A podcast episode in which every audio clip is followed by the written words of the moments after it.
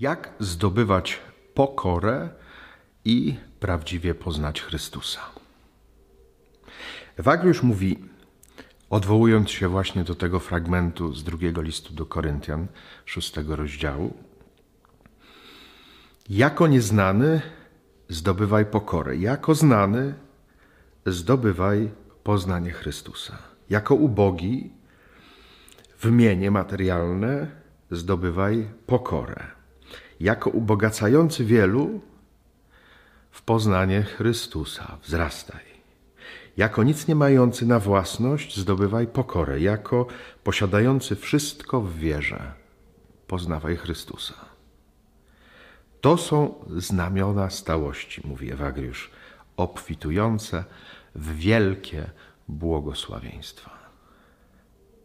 Pozwalajmy przez stałość poznawać i wzrastać w pokorze naszej duszy, ale przede wszystkim prawdziwie poznawać Chrystusa.